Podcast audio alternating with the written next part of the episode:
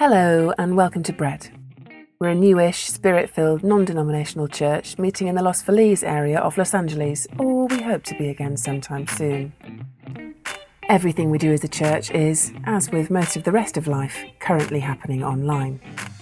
We're not all in the same circumstances, but these days are not easy for most of us.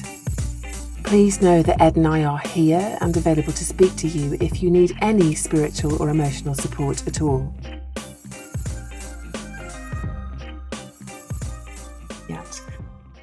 We wanted to do is just sort of start this morning with a bit of an update and kind of um, announcements on where we are and where we're going. Uh, and then we're going to do a song of worship. And then Ed has prepared a short talk for about 10 minutes. Then we'll do another song of worship. And then we're just going to hang around and pray together if you'd like to at the end, um, just to sort of open prayer meeting, because it feels like that might be a good idea at the minute. Um, but we uh, along with, I'm sure, um, a lot of you have been doing a lot of soul searching over the last weeks. We honestly, both of us, felt um, in pretty desperate need of some guidance and specific instruction about where on earth we go from here. And we feel really answered on that. We feel that God has spoken to us pretty clearly about what He's saying to us as a church, both corporately and individually. But before we say anything else, we wanted to address what happened this week in Washington, not from any political position or like you need to hear any more opinion on it, but as spokespeople for the church.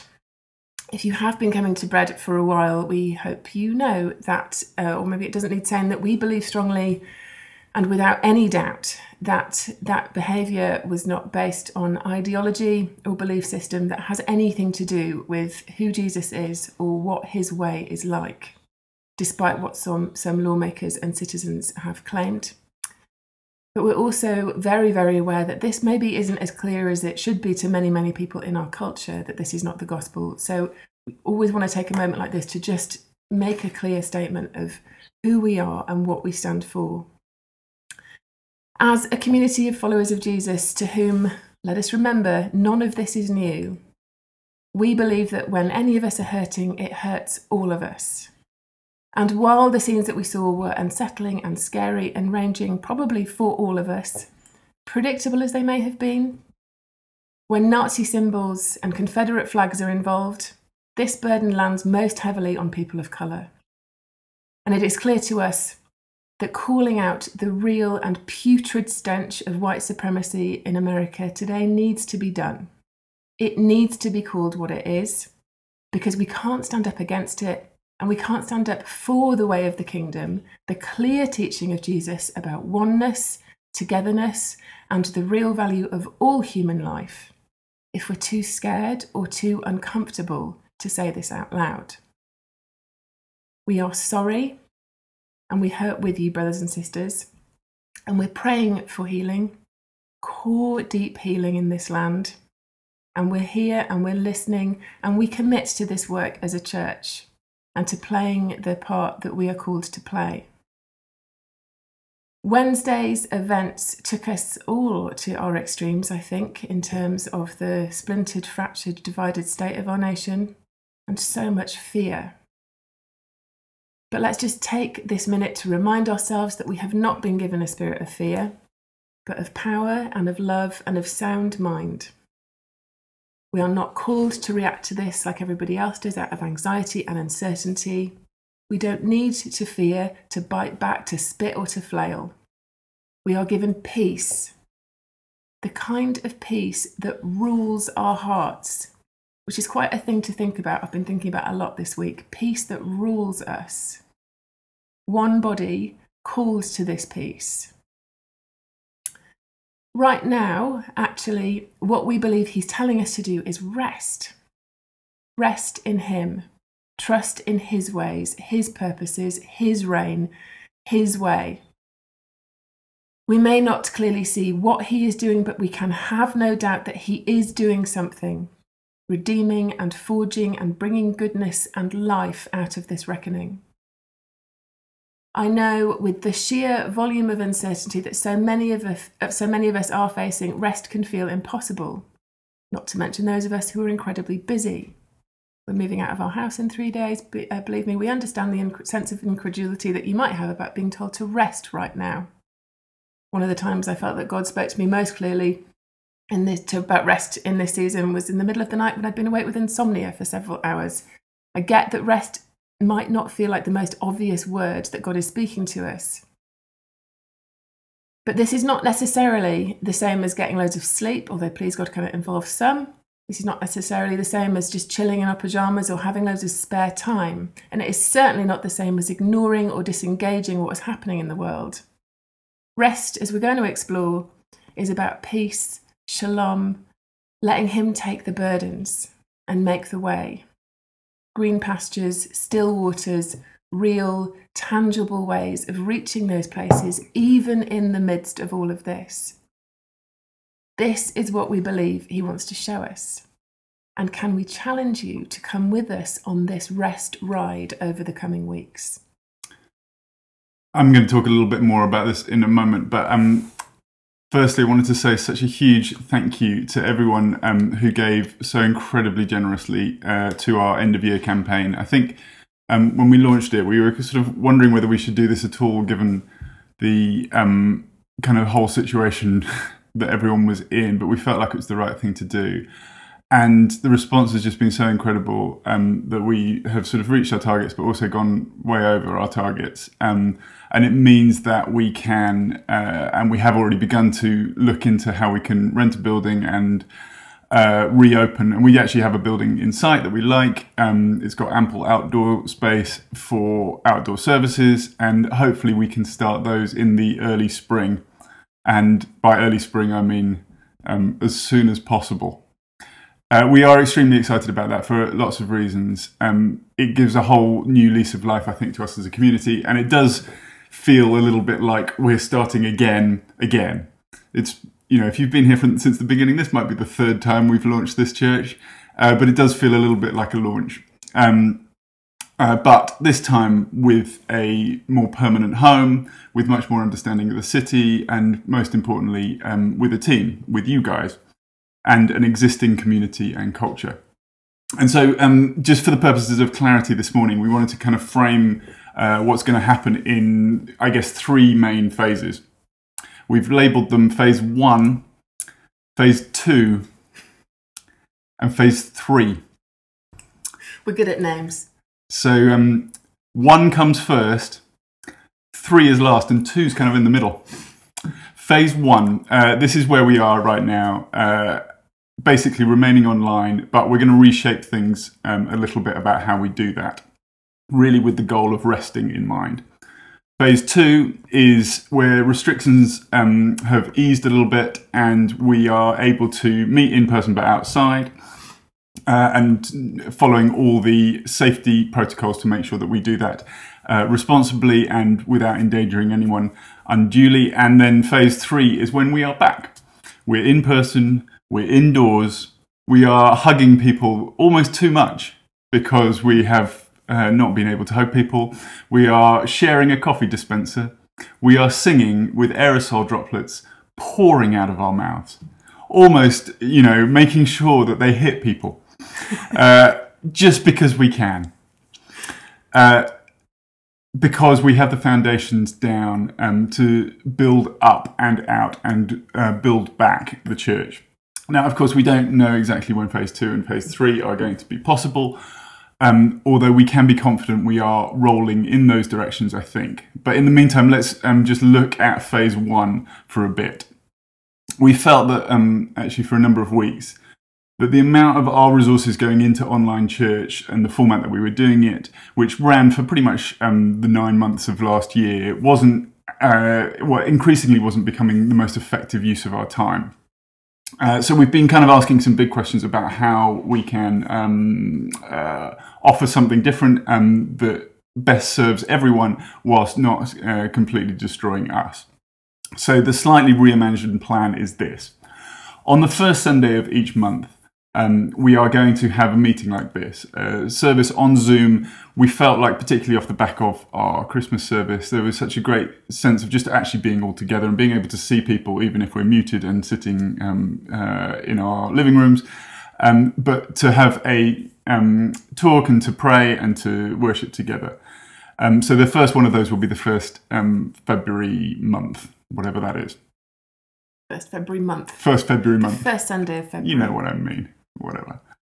Uh, but it's great just to know that we're all here, and um, it's great to have you with us again uh, today. And on the other three Sundays of the month, um, we're basically really going to pare down the online service. It's going to be uh, one kind of shorter talk uh, and one um, uh, w- uh, song of worship. And it's going to be podcastable. So I know a lot of people are just saying, I'm Zoom fatigued. I need some space. Um, so just um, being able to listen if you don't want to um, uh, to uh, zoom um, Watch. watch. If you don't want to watch it, then that would be great. Um, and then uh, uh, we plan to use a bit um, more of the Slack thing. We're kind of trying to be set that set that up, and um, we're going to kind of give some more resources uh, for you to listen to podcasts, etc. the crucial element of all this, because obviously that sort of amounts to uh, a lot less time editing and putting stuff together for us, but also more streamlined content for you. But the crucial element, the role that you play in phase one, is to stay connected. We've got another round of super small groups starting this week. Several of them have spaces, several have been reconfigured, so now is a very good time to join one. They'll run for just six weeks. You can't do that, Seth. There are other groups too. It's not just your group, but Seth and Heidi have got a new group. But there are other groups that- who might flail their arms less. We've got a number of great groups. You can sign up online and they start this week and If they run for six weeks. That group looks a bit desperate. Um, They run for just six weeks, so it's not like this huge, you know, mm, undertaking of commitment to people. But they are there and they will be your connection points, uh, your comrades in this experience with you and for you. And from the feedback we've had, these are the things that are making all the difference in the world. So sign up online this week. After six weeks, um, we'll be starting another midweek Zoom course, which we shall give you more information about in due time. But just to reiterate, while I think it would be tempting to sort of just carry on with this clinging to our faith and hope by our fingernails zone until in person church or indeed in person life resumes again, we really don't feel like that's what we're being led to do. Actually, we believe that God is saying something very clear about his plans for this time, for this phase one time, about how he wants to keep moulding and shaping and reforming and redoing what has already been undone. And I, I know that this continues to be very hard for a lot of us. But we sort of do want to just speak into all of that, that we that we kind of we might never have this moment again. And let us not waste the opportunity or miss an ounce of what God is saying or an iota of what He's calling us to see and to recognize. Let's try and do far more than survive this last phase. Let's suck every ounce of marrow that there is to be sucked from it as we learn to rest in Him, maybe like we've never done before. So now we're going to sing a song of worship, and then Ed is going to sort of speak a little bit more about the stuff that we've been talking about. But just as we um, go into worship, let us pray. Come, Holy Spirit. Thank you that everything we do together as a community is in your name, is about your kingdom, is about your ways. Thank you that it is your work. It's your vision for this church, it's your plans. And that for each and every one of us on this call and anyone listening or watching later, that you are at work, that you aren't just idly waiting for this zone to end, that you are at work and you are passionate about what you're doing and what you want us to see and know about you in this time. Would you come and meet us now? Spirit of the living God, would you fall on each of us in our homes? Thank you that you are present and that you are real. We lift up your name now. We worship you, Jesus. Amen. Um, I'm going to talk uh, very briefly, don't worry, uh, just about um, a little bit more of what I feel like God's saying to us, what we feel like God has been kind of preparing us and leading us as a church to do. Um, and again, Happy New Year, it's 2021. I think probably most of us um, have not had that um, 2021 new bump of, oh, everything's going to be okay now. Uh, but having said that, it is a new year, and I think, however arbitrary the calendar moving from zero uh, to one at the end, uh, however arbitrary that is, there is a bit of a symbolism in um, doing something to our soul. And I hope that at least there's something in us that has been able to look forward and to dream and to wonder and to hope. Um, because uh, we are people of hope, and that's what we're called to do, even in these most desperate of times. Um, and as we said earlier, we are really actually very excited about um, the resources that we have to um, find a more permanent home for the church. Uh, we're excited about the resources that means to growing the staff team, not just with Sally and Raoul, who are wonderful and we are so excited about, but also others in due time. And we're really excited just about how all of this can help us accomplish things for the kingdom here in LA. So, despite everything, there are things to be hopeful about. And if I'm honest, this is what I really like doing. I like dreaming and looking forward and uh, thinking about the future. But because I know I like doing this, and this is kind of my default, I thought I should actually look back because it's not always what I do. And so, what I did is I looked back at the talk that I gave uh, this time last year, beginning of January 2020.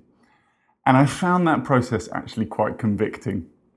It's always a bit worrying when you're convicted by your own talk, uh, a talk that you gave 12 months ago, and you realize you learned nothing from it.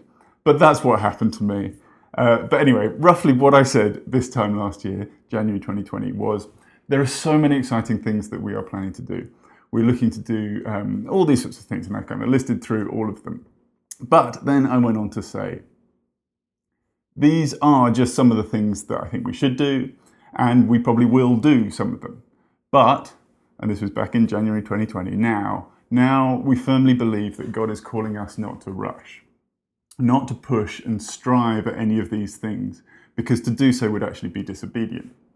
Because what we feel like God had been showing us was that bread is rather um, called to kind of lurch, lurch and grasp at the next big thing, however big or small, what he's actually calling us to do is to breathe and to trust and to be with him and to love him and to go deeper into what he is already doing and has actually been doing in us for a while. So, this was about 12 weeks before lockdown hit. The whole world as we knew it kind of came to a standstill, and we haven't, of course, met in person as a church since.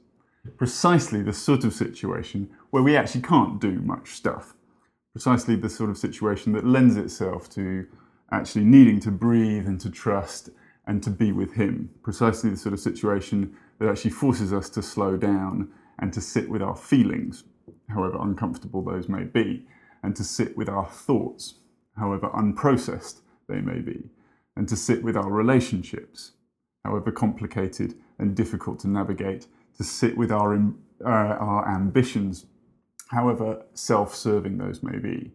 Precisely the sort of situation this lockdown has been that exposes actually just how futile all our lurching and grasping and longing for things that aren't happening can be.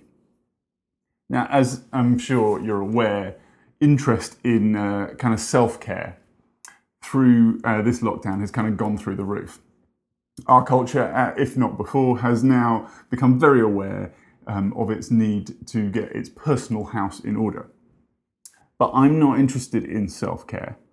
I'm interested in what our friend Bill calls soul care. How they differ, I will come on to.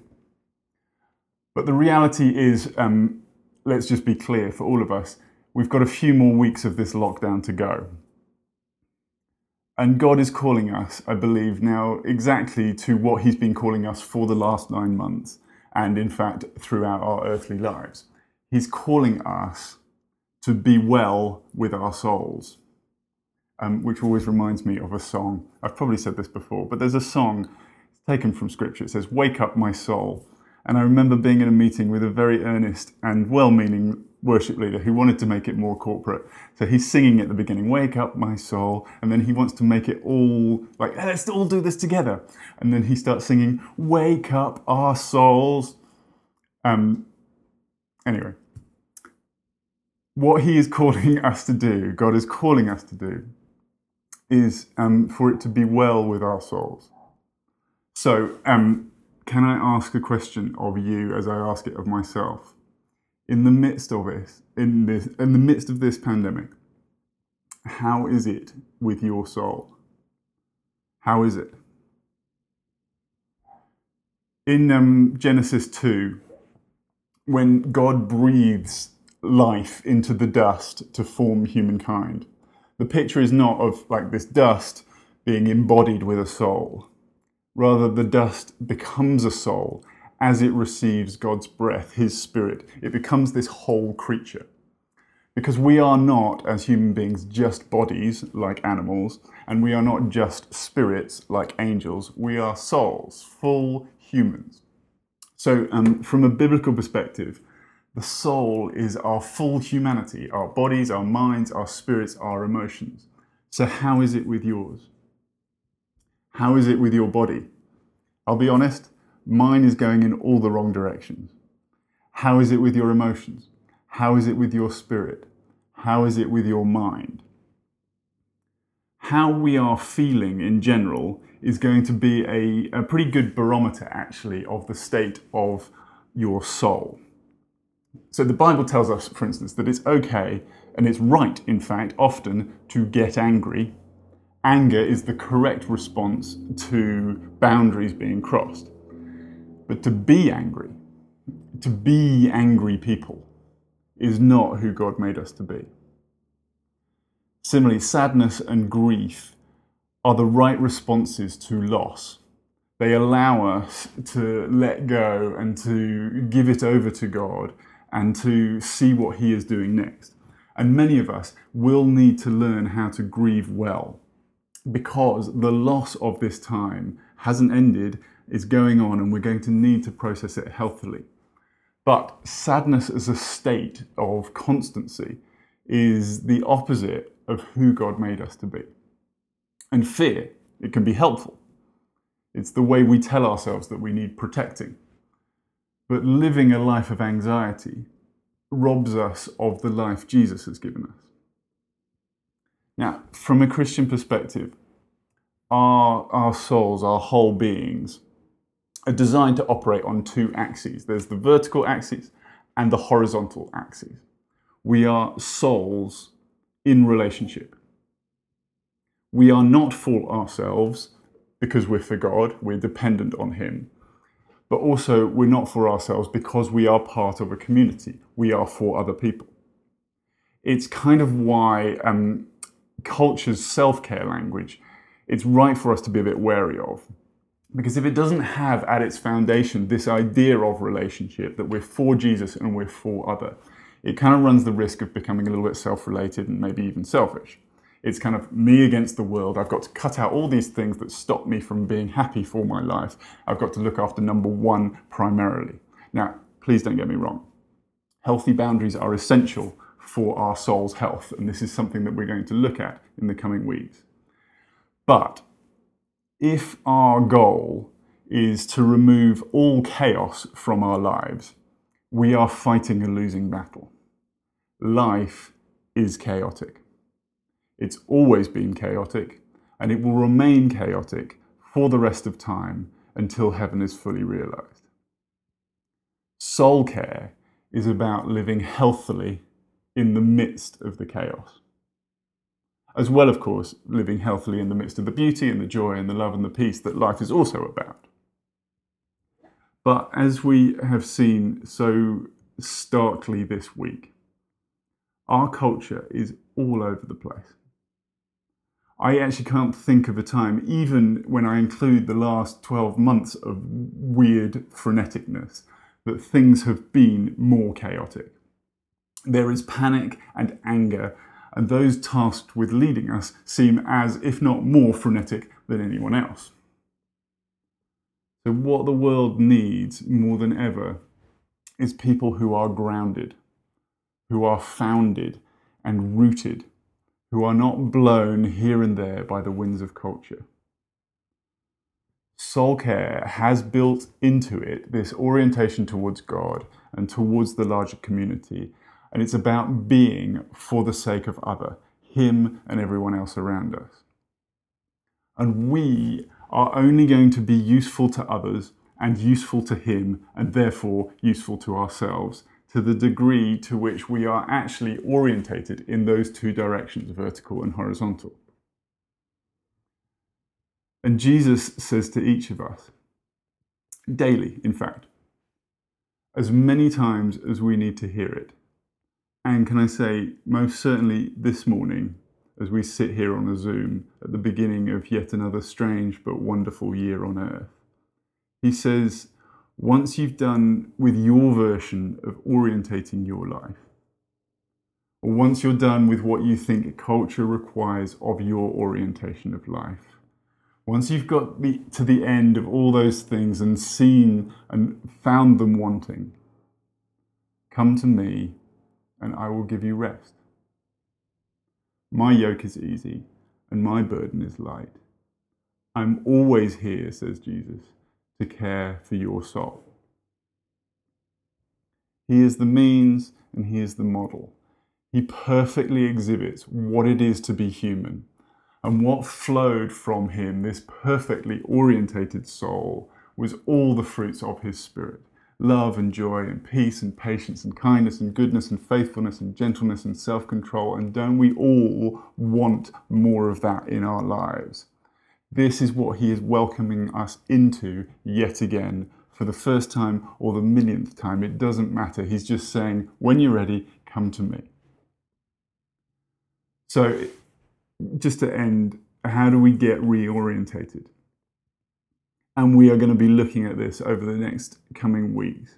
Because what we want to do when we finally get to those phases in two and three, which are so exciting, to have people who are ready, who are grounded and not all over the place, ready to be the people we're called to be so that we might impact this world for Him. How do we get reorientated? Well, I think if you think about Jesus, this is what I'm going to end with, so don't worry, we're almost done. But if you think about um, Jesus' ministry, he says lots of things. He commands lots of things. He says uh, to turn the other cheek, for instance. He says, don't worry. He says all these sorts of things.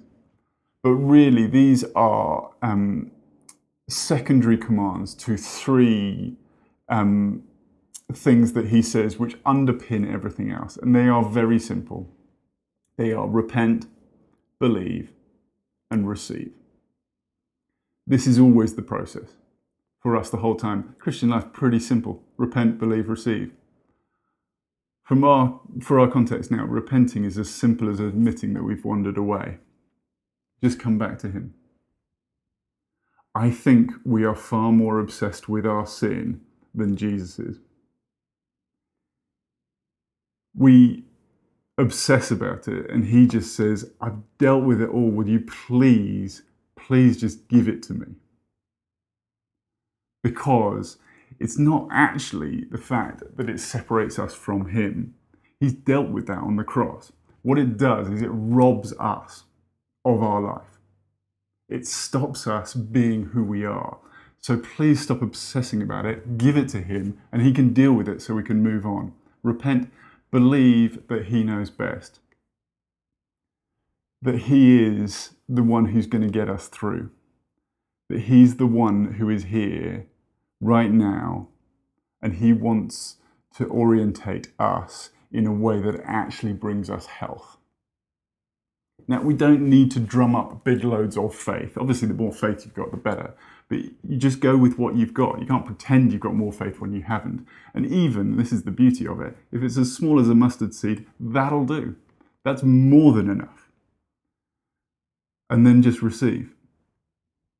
As Jesus says to his disciples, he also says to you, his disciple,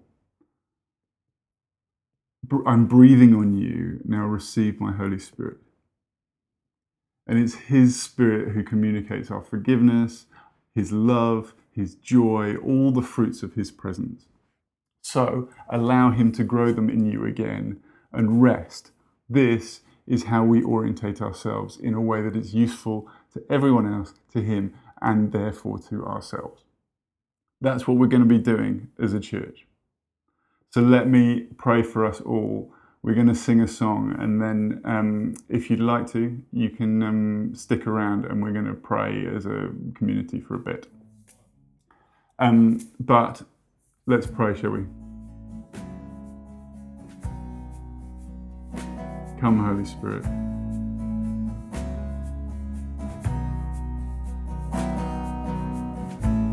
Come, breath of the living God, would you fill us again because we need you?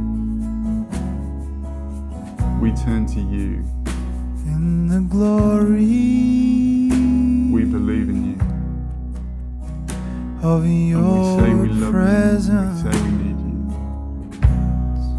Lord, would you I bring find rest rest to each of our souls? for my